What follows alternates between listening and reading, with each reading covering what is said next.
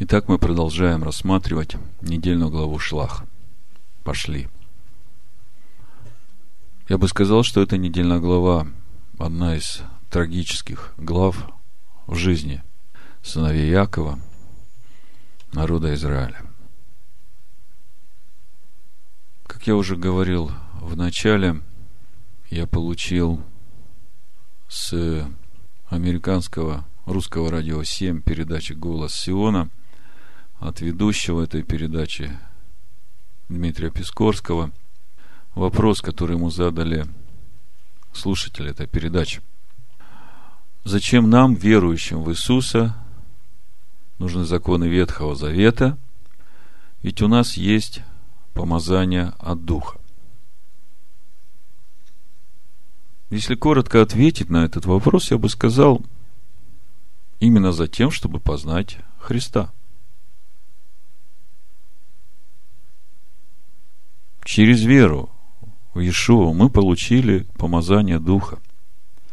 И все это для того, чтобы с того момента, как мы получили помазание Духа, чтобы мы, углубляясь в Писание, познали Христа, познали Машеха. Потому что именно в этом суть спасения нашей души. И сегодняшняя недельная глава, она как нельзя лучше показывает важность познания Христа, познания Машех. Этот случай, который произошел с разведчиками и со всем народом в пустыне на втором году странствования, после того, как год они стояли у горы Синай и изучали Тору и заповеди, которые Бог дал на Хариве, и двинулись в обетованную землю, этот случай, он говорит о том, что недостаточно – в жизни человека чудес и знамений, которые происходят в его жизни. Недостаточно присутствия Духа Божьего в его жизни. Нужно что-то еще. И что же это еще? Это лично принятое решение человеком меняться в своей душе. Потому что именно перемены в душе – перемена естества души, перемена убеждений в соответствии с законами Бога, со Словом Бога, они меняют нашу душу, меняют наше естество. Если смотреть на эту ситуацию народа, вышедшего из Египта, и сравнить ее с сегодняшним состоянием христианства, которое уже две тысячи лет имеет присутствие Духа, имеет Слово Божие, в жизни каждого уверовавшего в Иисуса – произошло много чудес и знамений, и они не перестают происходить. То же самое в жизни Израиля, вышедшего из Египта. Ман постоянно выпадает и для добрых, и для злых. Присутствие огненного столба и облака, которое днем закрывало их, заметьте, закрывало от глаз всех врагов. Никто их не мог видеть. Они все время были под защитой, они все время были под тенью, под крылом Всевышнего, и добрые, и злые. Все время присутствие Духа было, и они все время знали, где присутствие Духа, куда двигаться, стоять или двигаться. И это в жизни всех этих людей. Если это перевести на сегодняшний язык, на жизнь сегодняшнего христианина, который говорит, зачем мне законы Ветхого Завета, у меня же есть помазание Духа. Другие говорят, у меня Бог столько в жизни чудес сделал, и ты хочешь сказать, что я не спасен – вот сегодняшняя недельная глава очень четко дает ответы на эти вопросы. Поэтому я хочу немножко углубиться в эту недельную главу и вместе с вами, основываясь на Писаниях и буквально сравнивая э, ситуации, которые описаны в Торе, в этой недельной главе Шлах, и о том, о чем говорит апостол Павел, ответить на главный вопрос. Достаточно ли для спасения души, если в его жизни – есть присутствие Духа Святого и много свидетельств чудес Божьих, которые Бог сделал для него. Достаточно ли этого для спасения души? Вот вопрос, на который мы сегодня ответим. И ответ на этот вопрос даст ответ и тем радиослушателям, которые задали этот вопрос. Зачем нам, верующим в Иисуса, нужны законы Ветхого Завета? Ведь у нас есть помазание от Духа. Ну, во-первых, верующим в Иисуса. А кто такой Иисус? И кто такой Христос? Уже здесь надо иметь разумение, различать. Апостол Павел говорит в втором послании Коринфянам, пятой главе, о том, что если мы знали Христа по плоти, то есть Иисуса, то мы больше его не знаем. 2 Коринфянам 5 глава 15 и 16 стих написано, «А Христос за всех умер, чтобы живущие уже не для себя жили, но для умершего за них и воскресшего. Потому отныне мы никого не знаем по плоти, если же и знали Христа по плоти, то ныне уже не знаем. Если поразмышлять над этим стихом, то можно сделать простой вывод, что Иисус, Христос, которого мы знали по плоти, нам не поможет. С того момента, как Он умер и воскрес, мы уже Его по плоти не знаем. Нам надо искать Его и познавать по духу. А где мы можем Его познать? Вот мы сейчас будем разбирать и вникать, как же нам теперь познать Христа, если по плоти мы его уже не знаем. Значит, э, проповедь я назвал так. Это послание евреям, 3 глава, 14 стих. «Ибо мы сделались причастниками Христу, если только начатую жизнь твердо сохраним до конца». Давайте вместе поразмышляем над тем, что здесь написано. Мне кажется, что до сегодняшнего даже дня мы недостаточно серьезно относимся к этому стиху. Автор послания евреям говорит нам, мы сделались причастниками Христу. Через что мы сделались причастниками Христу? Именно через веру в то, что Иисус умер за наши грехи. И для чего мы сделались причастниками Христу? чтобы познать Его, чтобы прийти в полноту возраста Христа, Машеха. И вот это самое важное, и нам нужно начатую жизнь сохранить до конца. Давайте почитаем Евреям третью главу, с 14 стиха и до 4 главы 3 стиха, а потом поразмышляю над всем, что здесь написано. Ибо мы сделались причастниками Христу, если только начатую жизнь твердо сохраним до конца. Доколе говорится, ныне, когда услышите глаз Его, не ожесточите сердец ваших, как во время ропота. Ибо некоторые слышавших возроптали, но не все вышедшие из Египта с Моисеем. На кого же негодовал он сорок лет? Не на согрешивших ли, которых кости пали в пустыне? Против кого же клялся, что не войдут в покой его, как не против непокорных? И так видим, что они не могли войти за неверие. Вот первый вопрос, который приходит, или первая ассоциация. Значит, сделались причастником Христу, и автор послания напрямую связывает это с Моисеем.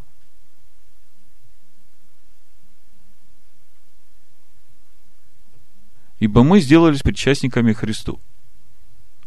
Но некоторые, слышавших, возроптали, но не все вышедшие из Египта с Моисеем. То есть уже из этого можно сделать вывод, что причастниками Христу сделались те, которые с Моисеем. И это Новый Завет – А на кого негодовал Бог 40 лет в пустыне? На тех, которые не были покорны тому, что говорил Моисей. И в итоге получается, что те, которые не с Моисеем, те, которые не покорялись тому слову, которое Бог говорил через Моисея, они не вошли в Божий покой. И вот я все время размышлял, что же это за такая формула? Не вошли в мой покой – и дальше, если читать послание евреям, то там еще два или три раза повторяется «не войдут в покой мой». И у меня первый вопрос. А как связано это со спасением? Если человек не вошел в покой Божий, спасется его душа или нет? Вот Это главный вопрос, на который нам нужно ответить. И вопрос непростой. И э, я не хочу вперед забегать, я хочу вместе с вами разобрать все места Писания, чтобы действительно удостовериться, что войти в его покой, это напрямую связано со спасением нашей души. Конечно, мы не знаем, что перед смертью человек сказал Богу в последний момент, когда умирал, потому что тот, который на кресте висел, два разбойника, он перед смертью сказал, Господи, помяни меня. И э, Ишуа ему ответил, будешь со мной. То есть мы не беремся делать какие-то выводы окончательные по отношению этих 600 тысяч человек, кости которых пали в пустыне, потому что мы не знаем, что происходило с каждым в течение 40 лет, когда они умирали перед смертью, потому что у них было много свидетельств. Но мы обо всем этом поговорим очень подробно и увидим, насколько велико было ожесточение. Но Павел говорит, я никого не сужу, доколе не придет Машех. Поэтому и мы никого не судим, но нам в этом во всем важно разобраться, чтобы увидеть, насколько важно, имея вот это помазание, оценить Писание Моисея. Оценить э, послушание тому, что Бог сказал через Моисея. Потому что то, что мы видим, мы уже видим, что послушание Моисею связано с вхождением в покой. Дальше написано в 4 главе послания евреям с первого стиха, то есть это продолжение этой же мысли, о которой мы читали до этого в третьей главе, написано «Посему будем опасаться», и это уже обращение к нам чтобы когда еще остается обетование войти в покой его, не оказался кто из вас опоздавшим. Ибо и нам оно возвещено, как и тем, кому тем? Тем, которых кости пали в пустыне. Но не принесло им пользы слова слышанное, не растворенное верой услышавших, а входим покой мы уверовавшие так как он сказал, я поклялся в гневе моем, что они не войдут в покой мой, хотя дела его были совершены еще в начале мира. То есть, смотрите, и нам оно возвещено, Слово. То же самое Слово должно быть возвещено верующим Нового Завета, которое было возвещено тем, которых кости пали в пустыне. И что это за Слово? Это Пятикнижие Моисея. В итоге уже здесь, в Новом Завете, видно, что Пятикнижие Моисея должно возвещаться верующим Нового Завета. И когда человек спрашивает, зачем нам, верующим в Иисуса, нужны законы Ветхого Завета, ведь у нас есть помазание Духа, то автор послания евреям говорит, что оно нам должно возвещаться так же, как и тем, которые погибли в пустыне, с той лишь разницей, чтобы нам растворить это слово верой. А что значит растворить это слово верой?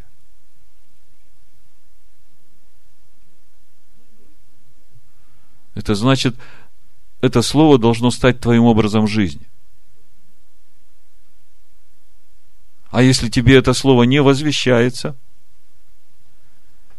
если ты вообще считаешь, что от него проклятие, если ты задаешь вопрос, а зачем нам нужен Ветхий Завет, у нас есть помазание Духа – так помазание Духа и дано, чтобы ты правильно уразумел, и чтобы ты силу имел исполнять то, что там написано. Но давайте еще 1 Коринфянам 10 главу посмотрим. Там эта же тема рассматривается апостолом Павлом о Христе и о том, кто такой Христос, потому что если мы и знали Христа по плоти, то теперь больше не знаем. Значит, мы увидели, что сохранить начатую жизнь до конца – вот то, что мы читали в Евреям. Это значит оставаться с Моисеем до конца. И быть верным Моисею, потому что быть причастником Христу, это значит быть с Моисеем. Вот это тот вывод, который мы можем уже сделать из послания евреям. Теперь давайте посмотрим, э, что в Коринфянах апостол Павел говорит. Прямо с первого стиха буду читать. «Не хочу оставить вас, братья, в неведении, что отцы наши все были под облаком, и все прошли сквозь море. И все крестились в Моисея в облаке и в море. Что значит крестились в Моисея? Погружались в Слово. Все погружались в Слово.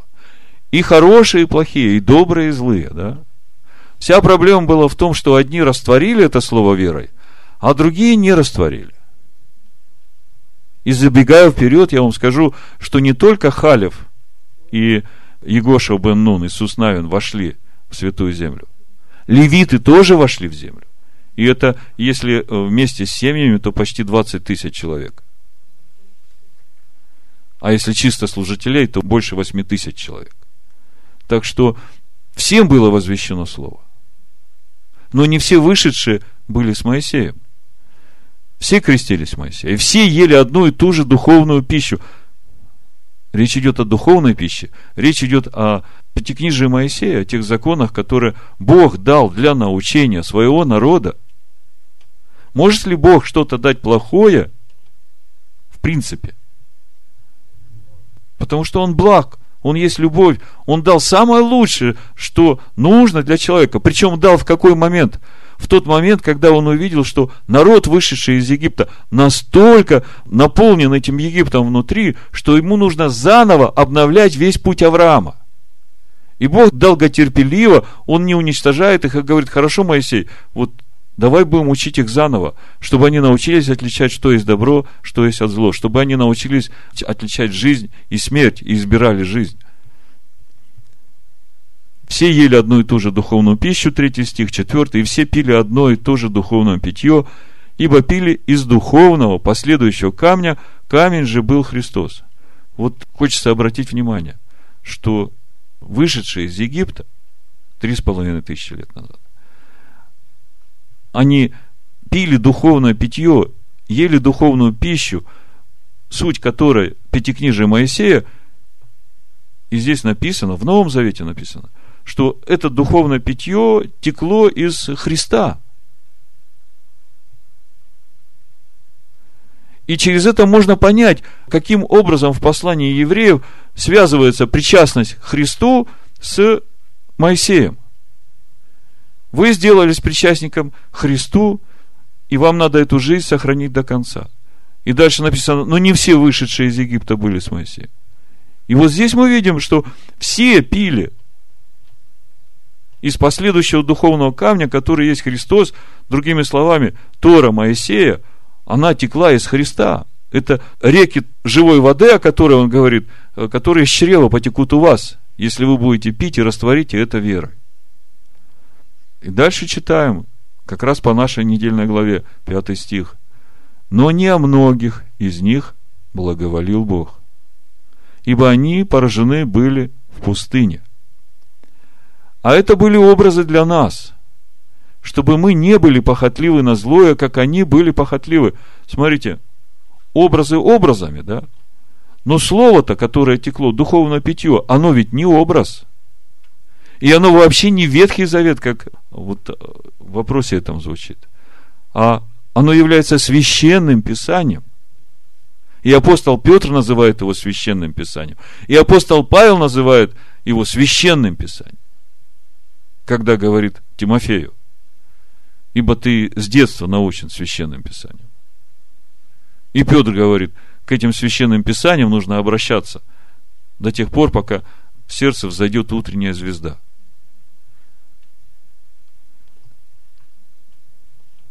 Поэтому в 4 главе послания евреев мы читаем, что и нам возвещено это слово. Не Ветхий Завет, а Священное Писание, Пятикнижие Моисея как и им, то есть тем, которые тоже в пустыне пили и ели это духовное питье. И им не принесло это пользы, поскольку проблема была в непослушании. Проблема была в неверии. Проблема была в том, что они не растворили это слово в себе верой. Вот Халев растворил. Левиты растворили. Егошева, Иисус Навин, растворил. Они вошли в обетованную землю. Не будьте также идолопоклонниками, как некоторые из них, о которых написано «народ сел есть и пить и встали играть». Не станем блудодействовать, как некоторые из них блудодействовали, и в один день погибло их 23 тысячи. Не станем искушать Христа, не станем искушать Христа, как некоторые из них искушали и погибли от змей. Вот этот девятый стих, он просто открытым текстом говорит, что искушать Христа – это значит э, быть непослушным тому, что говорит Моисей. То есть, отвержение закона Моисея,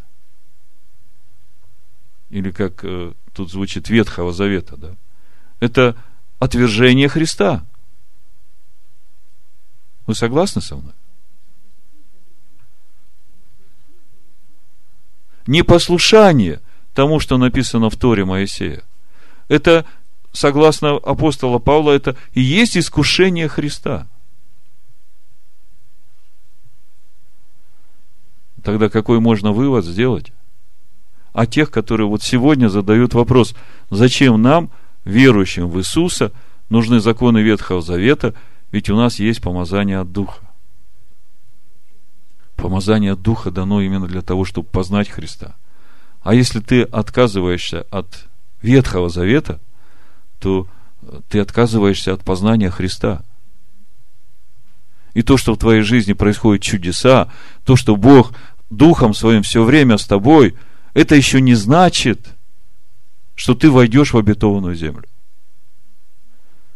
Как мы видим, чудес и присутствия Бога в жизни недостаточно. Оказывается, самое главное, это нужно растворить слово, слышанное верой. И речь идет о законе Моисея. Не станем искушать Христа, как некоторые из них искушали и погибли от змей. Значит, отцы в пустыне не Моисею были непослушны отцы в пустыне были непослушны Христу. И это пока мы только читали Новый Завет.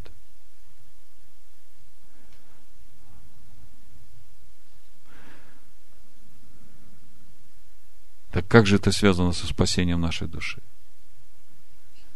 Напрямую связано.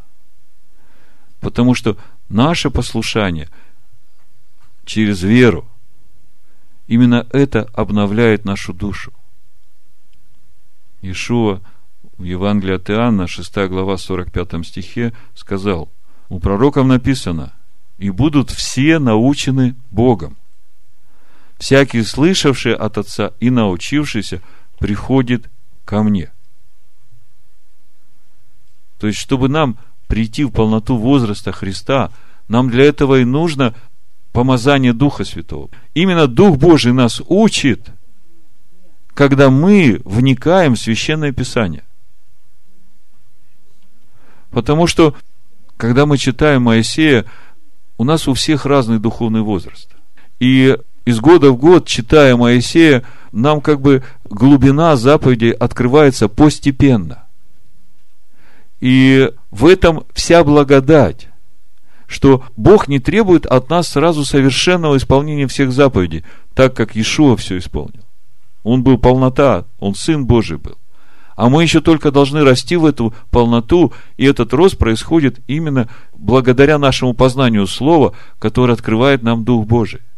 И с каждым годом нам одна и та же заповедь открывается все глубже и глубже. А как мы уже говорили, заповеди, постановления, уставы, закон Моисея, вся эта Тора течет из Христа. То есть, это и является содержанием Христа. Прежде чем мы начнем более подробно рассматривать сегодняшнюю недельную главу и увидим, что же произошло на самом деле с народом и какой их окончательный приговор – я хочу вместе с вами прочитать Иезекииля 20 главу. Давайте откроем Иезекииля 20 главу с 10 по 26 стих. Э, здесь мы уже увидим, что Бог говорит через пророка о том, что произошло в пустыне. Вот именно в этот момент, когда прозвучал этот окончательный приговор для возмутившихся – и не захотевших входить в обетованную землю.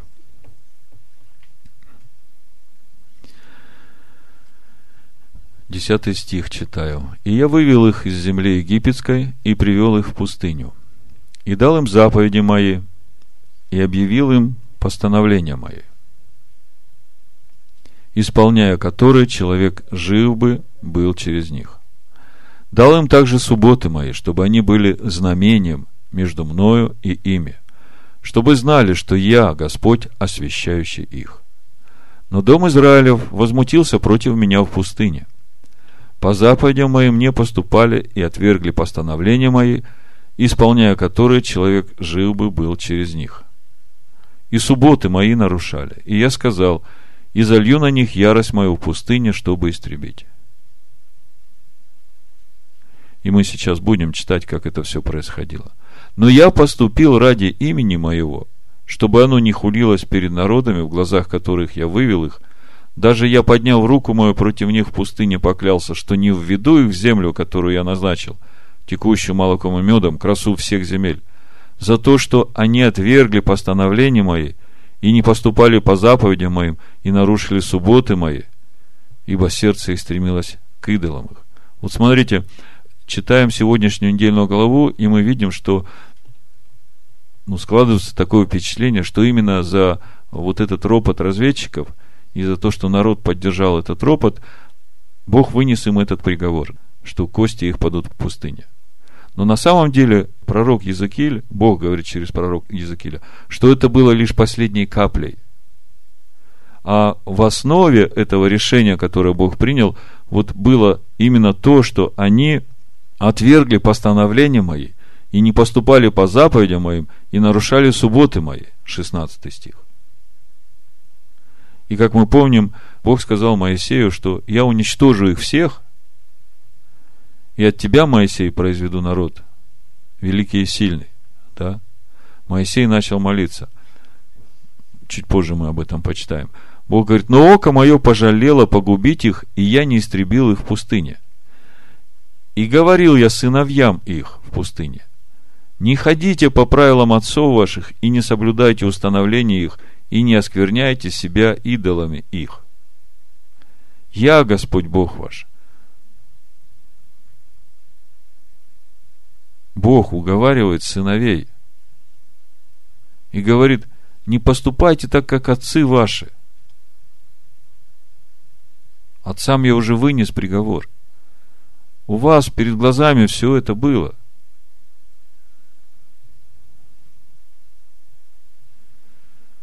Я, Господь Бог ваш, поступайте по заповедям моим, и мои уставы соблюдайте, исполняйте их.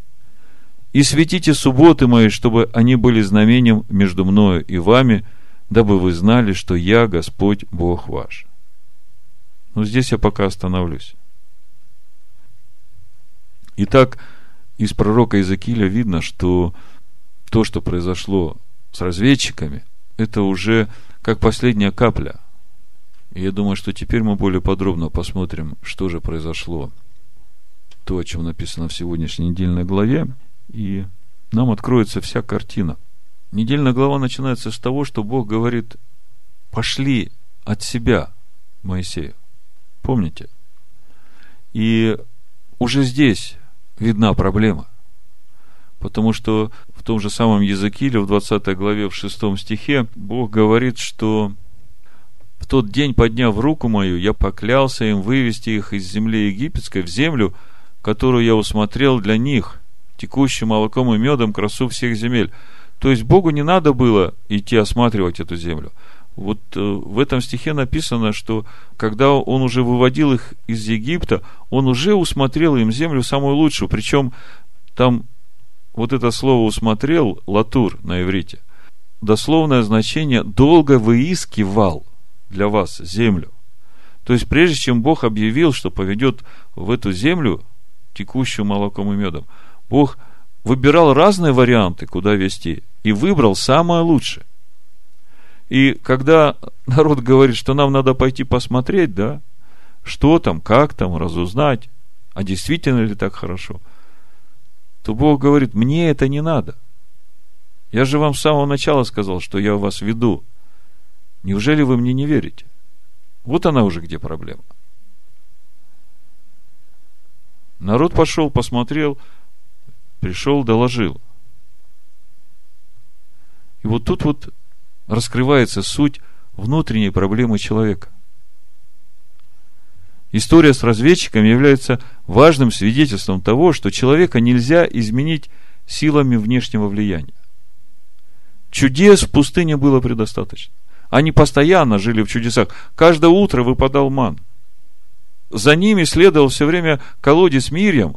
Это такой камень, который несли, где его поставили, из него текла вода. В пустыне, где нет воды. Постоянно облако присутствует, которое защищает их от зноя. Я даже слышал такой комментарий, что когда это облако двигалось вместе со станом, то это облако выравнивало все неровности пути, они шли как по ровной дороге. А там же холмистая, каменистая почва. Потом никакой хищник не мог приблизиться к стану. Вы где-нибудь читали, что когда народ был в послушании, чтобы змеи там или какие-то львы или кто-то приходил, их беспокоил? Вообще слова нет, вы представьте, а это же территория диких зверей. То есть, столько всего перед глазами народа, они в этих чудесах живут, едят эти чудеса, видят эти чудеса, защищаются от зноя, пьют воду. Ну, я не знаю, в жизни сегодняшних христиан, которые уверовали в Иисуса и получили помазание Духа, в жизни каждого из них происходит столько чудес. Когда человек начинает размышлять о своем пути и видит, вот там Господь такое чудо для меня сделал – и вот тут вот Господь для меня такое чудо сделал. И вот там меня спас, и вот тут меня вытащил. И как бы через это у него приходит такое убеждение, ну Бог же со мной. Неужели Он меня оставит? Он же со мной, Он же любит меня, Он же заботится о мне. Смотрите, здесь 600 тысяч человек, и Бог с ними, и заботится о них, и Он любит их. Но оказывается, этого мало – Оказывается, все это для того, чтобы человек сам принял решение меняться в своей душе по тому образу, как хочет Бог. Человека нельзя изменить силами внешнего влияния, чудесами, знамениями, если он сам не хочет меняться. Всевышний так устроил мир, что даже когда он ведет человека путями чудес, человек в любой момент времени может впасть в духовное бессилие несмотря на то, что он видел такие чудеса. Поэтому сила духа человека должна проистекать изнутри, через веру, через доверие, через постоянное взаимоотношение со Всевышним и построение своей жизни, опора на слове. Вот тогда сила будет. Вот тогда ты устоишь. А если ты опираешься только на внешние эти чудеса, которые были, то в трудный момент твоей жизни это тебе не даст силы. Ты будешь сидеть и думать, ой, Бог мне тогда помог, а почему сейчас не помогает? Ой, что случилось? Бог меня бросил. Ты начинаешь метаться, суетиться, страшно тебе становится. А все почему? Потому что не растворил Слово верой. Потому что в духе твоем не движется Слово Божие – ты не опираешь свою веру на Слово Божие. Ты опираешь свою веру на внешние чудеса и знамения, а оказывается, этого мало. Иерусалимский Талмуд говорит, в сотворчестве с Создателем творится духовный человек. То есть, это от начала Богом было задумано. Чтобы человек сам захотел в своей душе меняться. И когда человек сам начинает восставать на прихоти своей души, которая всегда желает противного Богу, и смирять свою душу, опираясь на Слово Божие. Вот тогда начинают происходить перемены внутри. Но пока человек сам не захочет, ничего не произойдет. И вы по своей жизни знаете, сколько раз вы пытались противостать против каких-то вредных привычек у себя, и вначале даже не хотелось думать, потому что это так сладко и приятно. Как же я с этим расстанусь? Мне это так нравится. Ой, эти фильмы, они мне такой отдых моей душе приносят. И как же мне от этого отказаться? Чем я заполню это время? Я же прихожу, у меня автоматом это работает. Кнопочку нажал, чашечку кофе заварил, булочку взял, сел, душой отдохнул. Час отдохнул, два отдохнул, три отдохнул. А потом уже дошел до кровати. Господи, я так устал. Ты же знаешь, я люблю тебя. и вся твоя молитва, и спать пошел. Да он любит меня, он мне все простит. Да, он любит, он долго терпелив. Но пока ты сам не примешь это решение. И я знаю, что нелегко противостоять своей душе. Порой кажется, ну вот где-то 50 на 50. Вот ты где-то борешься и говоришь, нет, я не включу этот телевизор. Нет, я не буду смотреть этот фильм. А какой-то голос тебе говорит, ну, 10 минут, ну, пока ты чашечку кофе попьешь. Ну, э, ну, просто полежишь, отдохнешь. Ну, ты же устал, с работы пришел. Чуть-чуть расслабиться, да? И вот, вот этот вот тот миг, когда тебе остается немножко приложить усилия и раздавить это желание, обуздать его словом и сказать, отойди от меня, сатана. Господь да запретит тебе. Я не буду потворствовать прихотям своей души. Я не буду свою душу наполнять не святым. Если бы ты так поступил раз, два, я вам говорю, столько благословений откроется в вашу жизнь, вы даже не представляете. А это борьба. Хотя эта борьба еще не до крови, но это борьба. И именно эта борьба будет менять содержание нашей души. Потому что вырвать из себя вот это желание своей души, удовлетворять себя этой прихотью, это и есть главный труд по умершлению своей души, чтобы наполнить себя Божьим естеством. Но это не начнет происходить, пока мы не захотим этого сами. Помазание Духа будет присутствовать в твоей жизни. Чудеса будут происходить в твоей жизни до определенного момента. Числа, 14 глава, с 11 стиха. «И сказал Господь Моисею, доколе будет раздражать меня народ сей, и доколе будет он не верить мне при всех знамениях, которые делал я среди его. Смотрите, Бог говорит, что все эти знамения в помощь человеку, чтобы он поверил его слову. Поражу его язвой и истреблю его и произведу от тебя народ многочисленнее сильнее его. Вот оно решение Бога. Бог хотел уничтожить сразу всех.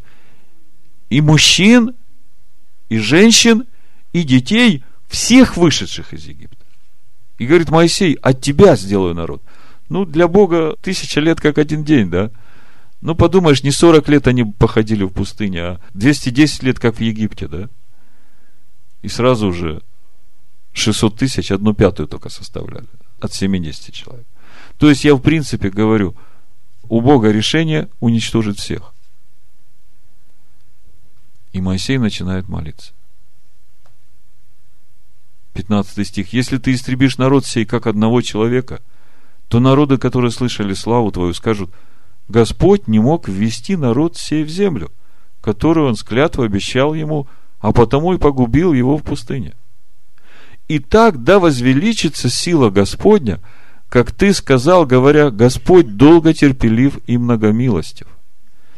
Здесь есть и очень интересный мидраж. Э, когда Моисей поднимался на гору, помните, Моисей молился, говорил, Господи, открой мне имя свое, да, чтобы я познал путь твой. И Бог говорит, хорошо, поднимись, Моисей, на гору, я открою тебе славу. Это исход 34 глава. И Бог там произносит имя Аданая. И когда Бог произносил это имя, перед Моисеем огненные буквы стояли. Он это все видел. И когда Бог писал «Я Бог долготерпеливый», у Моисея был вопрос. Господи, а ты долготерпелив к праведникам? И Бог отвечает, и к грешникам тоже. И Моисей говорит, Господи, истреби грешников, будь долготерпелив к праведникам. Бог говорит, знаешь, Моисей, ты к этому еще вернешься. И вот когда здесь, после греха разведчиков, Моисей начинает молиться Богу, он как раз вспоминает эту ситуацию, этот разговор и говорит, Господи, ты же сказал, что будешь долготерпелив и к грешникам. И вот я сейчас, вот основываясь на этом слове, говорю, возвеличь силу свою, то есть покажи, что ты долготерпеливый к грешникам. И Бог отвечает на эту молитву Моисея, говорит, хорошо, Моисей, по слову твоему. Давайте прочитаем. Господь долготерпеливый, многомилостив, прощающий беззаконие и преступления и не оставляющий без наказания. На иврите здесь очень коротко. Прощающий раскаявшегося и не прощающий не раскаявшегося. Но наказывающий беззаконие отцов в детях до третьего, четвертого рода – Прости грех народу всему по великой милости Твоей, как Ты прощал народ сей от Египта до селя. И сказал Господь Моисею, прощаю по слову Твоему.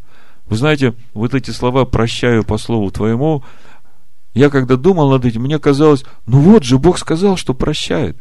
И это говорит о том, что эти 600 тысяч, они, ну, телами погибли в пустыне, но в Царство Божие-то они войдут. А Бог говорит – я прощаю по слову твоему, то есть я не уничтожу их всех, я буду долго терпелив, как ты просишь, я детей их введу. И это долготерпение для всех, не только для детей, и для этих согрешивших, растягивается на 40 лет. Мы сейчас будем дальше читать, что будет происходить в течение этих 40 лет, но я забегаю вперед, уже скажу. Смотрите, 40 лет – все вместе, отцы и дети, все так же живут под облаком, все так же пьют воду, все так же собирают ман, пользуются всеми благами, живут в благодати. Казалось бы, тем, которые имеют приговор, все условия для того, чтобы сокрушиться и раскаяться. И сказал Господь Моисею, прощаю по слову твоему, но жив я – и славы Господней полна вся земля, все, которые видели славу мою и знамения мои, сделанные мною в Египте и в пустыне, и искушали меня уже десять раз, и не слушали голоса моего, не увидят земли, которую клятвой обещал отцам их. Все раздражавшие меня не увидят ее. Но раба моего Халева, за то, что в нем был иной дух, и он совершенно повиновался мне – введу в землю, в которую он ходил, и семя его наследует ее. Смотрите, народ десять раз искушал Бога и не слушал голоса. Знаете, самый простой пример. Вот, вот ты собрался удовлетворить прихоть своей души. И ты уже намереваешься это делать, и Дух Божий говорит, не надо этого делать. И ты слышишь, ясно слышишь. А сам говоришь, ну я же немножечко. И делаешь. Через какое-то время опять Дух Божий тебе говорит, когда ты собрался это делать. И ты опять, ну я же немножечко. Я вас хочу предупредить. что с каждым разом вы будете слышать все хуже и хуже. И вам будет все труднее и труднее послушаться, если вы будете переступать. И если наберете 10 раз, то тогда Бог уже будет разговаривать по-другому. Искушали меня десять раз и не слушали голоса моего, не увидят земли, которую я с клятвой обещал от самых. В 94-м псалме 6 стиха написано «Придите, поклонимся и припадем, преклоним колени пред лицом Господа Творца нашего, ибо Он есть Бог наш, и мы народ паства Его, и овцы руки Его. О, если бы вы ныне послушали гласа Его!» Это не Новый Завет – это псалом. Не ожесточите сердце вашего, как в Мериве, как в день искушения в пустыне, где искушали меня отцы ваши, испытывали меня и видели дело мое. Сорок лет я был раздражаем родом сим и сказал, этот народ, заблуждающийся сердцем. Они не познали путей моих. И потому я поклялся в гневе моем, что они не войдут в покой мой. Вот здесь, мне кажется, сказано все. И через это можно увидеть, что же стоит за словами «не войдут в покой мой». Не познали путей моих. Заблуждались сердцем. Заблуждались, потому что ожесточали свое сердце, когда Дух Божий им говорил. Вот когда нам Дух Божий что-то говорит – а мы все-таки удовлетворяем прихоть своей души, то нам кажется, ну, это такая невинная шалость, там, ну, ну, немножко там расслабился, да. А согласно священных писаний, это и есть ожесточил сердце свое.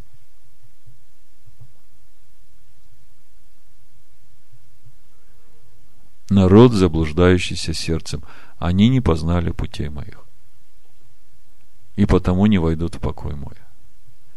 Что мы из этого можем для себя получить? Какой вывод мы можем сделать? Как это связано со спасением нашей души? Я вижу, что это связано напрямую. Если Бог говорит, что те, которые ожесточают свое сердце, которые искушают меня и не послушаются голосу моему, они не входят в покой. А если они не входят в покой, значит, душа их не меняет своего естества. Она не преображается по образу и подобию Всевышнего. Потому что только душа, которая обретает его естество, входит в покой. Потому что в ней уже нет противления. Противление всегда, борьба всегда в душе человека, который противостоит Богу. А душа, которая вошла в покой, которая смирилась перед Богом, которая избрала для себя умереть, чтобы жить для Бога, она входит в покой Божий. Помните, мы Иезекииля читали, что грех разведчиков и этот приговор – это уже последняя капля. Это все уже с самого начала шло к этому, поскольку постоянно ожесточали свое сердце, постоянно искушали Бога, просили пищи для своей души. Египетского хотелось. Роптали, почему вывел, зачем вывел. Нам и там хорошо было. Я сейчас хочу еще несколько мест Писания привести в контексте того состояния народа, которым был вынесен этот приговор, чтобы окончательно удостовериться, что же стоит за словами «не войдут в покой мой». Послушайте, нам Бог дал помазание Духа именно для того, чтобы мы слышали, что Бог нам говорит – и послушались, не ожесточая сердце свое и не желая того, что душа наша желает. Чтобы нам всегда избирать то, что Бог говорит в своем слове. Понимаете, это непростой путь послушаться. Это борьба, и в душе каждого человека корни, но это все глубоко сидит в нашей человеческой природе. Поэтому быть послушным Моисею, это легко сказать. Одному легко быть послушным Моисею, а другому нужно себя всего сломать. И это до крови сражаться. Чтобы настолько умертвить свою душу, чтобы она уже не выступала против. Чтобы она просто сидела там тихонечко и делала то, что Дух говорит. Понимаете, душа плотская, она постоянно, как мина, которая замедленного действия. Только дашь ей чуть-чуть потворствовать, она сразу опять начнет одеяло на себя тянуть и пытаться управлять духом твоим. Амос 5 глава 25-27 стих. Бог говорит, «Приносили ли вы мне жертвы и хлебные дары в пустыне в течение сорока лет, дом Израилев? Вы носили скинию Молохову и звезду Бога вашего Римфана, изображение, которое вы сделали для себя – Зато я переселю вас за Дамаск, говорит Господь, Бог Саваоф, имя ему. Смотрите, У нас очень мало информации о том, что же происходило в пустыне в течение 38 лет. Но Бог говорит через Амоса, что все эти 38 лет определенная часть народа носила не скинию свидетельства, а носила скинию Молохову, поклонялась совсем другим богам. В прошлой недельной главе э, в комментарии Раши на устав праздника Песах Раша говорит, что это был единственный год в пустыне, когда народ отметил Песах по уставу данному Моисею. Я, когда это прочитал, я в шоке был. 40 лет были в пустыне, и только один раз в начале отпраздновали Песах. Вы знаете, когда я смотрю на состояние сегодняшнего христианства, начиная с 325 года, когда родилась римская церковь, то я могу то же самое сказать, что только ученики и э, ученики учеников праздновали Песах так, как написано в Моисее. А все остальное время с этого противостояния началось, с этого разделения церкви началось на западную и осийскую, восточную. Потому что те, которые получили от апостолов учение, они все говорили, что праздник нужно, Песах нужно отмечать, как написано, 14-го Ниссана вечером. И по уставу, который дал Бог через Моисея, 7 дней есть опресноки. Павел говорит, это образы для нас. Но это образы для того, чтобы мы научились, чтобы нам не носить 40 лет, или можно сказать всю жизнь, скинию Молохову, праздновать праздник Песах с квасным, еще не дай бог со свининой. И не семь дней, как записано в уставе, а один день или два. То есть та же самая ситуация. До сих пор носят скинию Молохову. Стефан в книге Деяния, в 7 главе, он говорит, 41 стиха, «И сделали в те дни тельца и принесли жертву идолу, и веселились перед делом рук своих, Бог же отвратился и оставил их служить воинству небесному, как написано в книге пророков, «Дом Израилев, приносили ли вы мне заколение и жертву в продолжение сорока лет в пустыне?» Вы приняли скиню Молохову, звезду Бога вашего Римфана, изображение, которое вы сделали, чтобы поклоняться им – и я переселю вас далее Вавилона. А дальше в 44 стихе скине свидетельство было у отцов наших в пустыне, как повелел говоривший Моисею сделать ее по образу виденному. Отцы наши с Иисусом, взяв ее, внесли во владение народов, изгнанных Богом от лица отцов наших. Смотрите, может одновременно в пустыне под одним и тем же помазанием Духа Святого при питании одной и той же манной, при питье одной и той же воды, при одних и тех же писаниях, одни носят скинию, свидетельство, и с Моисеем, а другие носят скинию Молохову с Римфаном. И как же сегодня в этом разобраться? Как же сегодня в этом огромном христианском мире, в котором по моим данным, порядка трех миллиардов людей, исповедующих Иисуса Христа своим Господом или Господином. И сколько из них носят скинию Молохову, а сколько из них носят скинию свидетельства? Носить скинию свидетельства, это значит быть с Моисеем.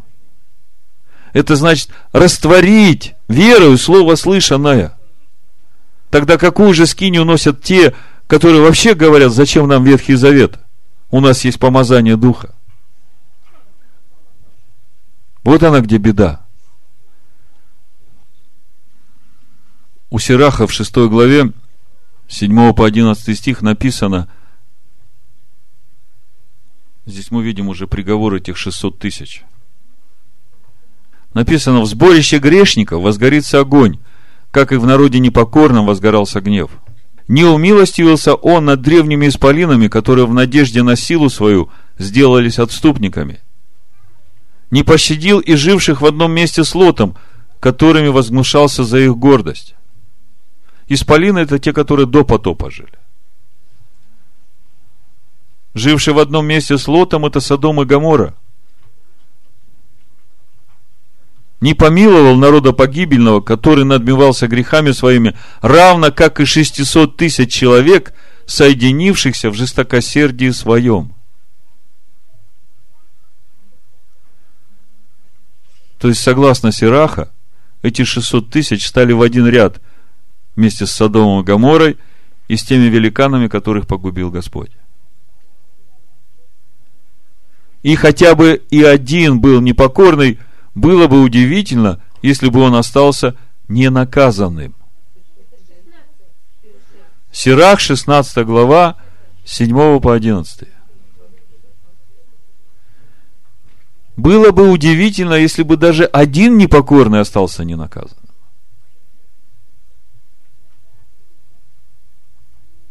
В Мишне, трактат Сангидрин, 10 глава, 3 Мишна, написано Поколение пустыни, у них нет части в будущем мире, и они не встанут на суде, не воскреснут на суд. Это позиция мудрецов в отношении погибших в пустыне. Хотя есть споры – но большинство мудрецов говорят, что они не войдут.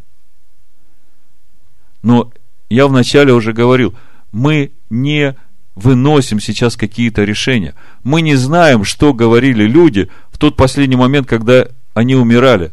Я вам как-то рассказывал, что с тех пор, как началось это э, странствие в пустыне в течение 38 лет, и вот это все наказание для этих 600 тысяч – смерть происходила с 9 ава по 15 ава. И 15 ава прекращалось поражение. И когда люди уже увидели, насколько это в течение 38 лет работает постоянно и стабильно, то все приговоренные, которых отсчитали от 20 лет готовых к войне, они просто выходили за стан. Вот в течение 9, 10, 11, 12, 13, 14, 15 ава выкапывали себе там яму, ложились в нее и всю ночь лежали и ждали, когда они умрут. Можете представить? И пять ночей, шесть ночей лежать, смотреть на это небо и ждать своей смерти, это ж каким надо жестоковыйным быть, чтобы не раскаяться. Я думаю, что Бог милостив, да, и поэтому мы не говорим о конечном результате, что там произошло с ними, потому что мы никого не судим, пока Христос не придет. Это уже личное дело Бога с каждым. Но общий вывод, который мы видим, что если ты не растворил Моисея верой, то ты не растворил Христа в себе. Ты не сделался причастником Христу, ты не сохранил начатую жизнь до конца. Ты не войдешь в обетованную землю. Если в конце жизни – раскаявшись во всем своем жестокосердии против Моисея, не покаешься и не обратишься к Богу, как этот разбойник. В итоге ни чудеса Божьи в твоей жизни, ни присутствие Духа Божьего в твоей жизни еще не являются гарантом твоего спасения. Потому что нужно стать на путь перемены своей души. Нужно стать на путь обновления своей души по образу Сына Бога. По образу Христа, Машеха. И этот образ в Писаниях Моисея. В священных Писаниях. А не в Ветхом Завете, который близок к уничтожению. Близка к уничтожению ветхая природа человека. И единственный недостаток Первого Завета и был именно эта ветхая природа человека, которая не была способна послушаться закону Бога – но тот же самый закон Бога, который был в Первом Завете, тот же самый будет записан на сердцах верующих, которые познали Христа. И это есть свидетельство Нового Завета. А если там закон Бога не записан, то значит ветхая природа в тебе взяла верх. И никаких перемен в твоей душе не произошло. В заключение хочу вам прочитать из третьей книги Ездры, девятой главы. Это апокрифы э, священных писаний, они не вошли в канон. Но я почитаю вам девятую главу. Разговор Ездры с Богом. Это происходит в Вавилоне. Ездра плачет о народе, плачет настолько сильно, Он недоумевает, почему Бог допустил, чтобы народ настолько уклонился от заповеди Бога. И вместе с тем, живя в Вавилоне, он видит, что даже в таком состоянии, в котором сейчас находится Израиль, он значительно лучше тех народов, которые живут в Вавилоне, сытые, довольные, богатые, не имеют недостатка ни в чем. Он говорит, Господи, а почему же так? Мы даже в таком состоянии лучше их. Почему же ты нас так наказываешь, а их не наказываешь? И там Бог столько говорит Ездре о его замыслах, о том, что тебе, Ездра, вообще трудно понять, весь замысел Всевышнего до конца. Но то, что ты сможешь понять, я тебе открою. И вот э, часть этого разговора я хочу вам почитать. Он отвечал мне и сказал, измеряя, измеряй время в себе самом. И когда увидишь, что прошла некоторая часть знамений, прежде указанных, тогда уразумеешь, что это и есть то время, в которое начнет Всевышний посещать век. О нашем веке речь идет, им созданный. Когда обнаружится в веке колебание мест – смятение народов, тогда уразумеешь, что об этом говорил Всевышний о дней бывших прежде тебя от начала. Как все сотворенное в веке имеет начало, равно и конец, и окончание будет явно. Так и времена Всевышнего имеют начало, открывающиеся чудесами и силами, и окончание, являемое действиями и знамениями. Всякий, кто спасется – и возможет делами своими и верою, которую веруете, избежать от прежде сказанных бед, останется и увидит спасение мое на земле моей и в пределах моих, которые я осветил себе от века. Тогда пожалеют отступившие ныне от путей моих, и отвергшие их с презрением прибудут в муках. Те, которые не познали меня – получая при жизни благодеяния, и возгнушались законом моим, не уразумели его, но презрели, когда еще имели свободу, и когда еще отверсто было им место для покаяния, те познают меня по смерти в мучении. Ты не любопытствуй более, как нечестивые будут мучиться, но исследуй, как спасутся праведные, которым принадлежит век – и ради которых век и когда. Я отвечал и сказал, я прежде говорил, и теперь говорю, и после буду говорить, что больше тех, которые погибнут, нежели тех, которые спасутся, как волна больше капли. Он отвечал мне и сказал, какова нива, таковы и семена, каковы цветы, таковы и краски, каков делатель, таково и дело, каков земледелец, таково и возделывание, ибо то было время века. Когда я уготовлял век, прежде нежели он был, для обитания тех, которые живут нине в нем, никто мне не противоречил.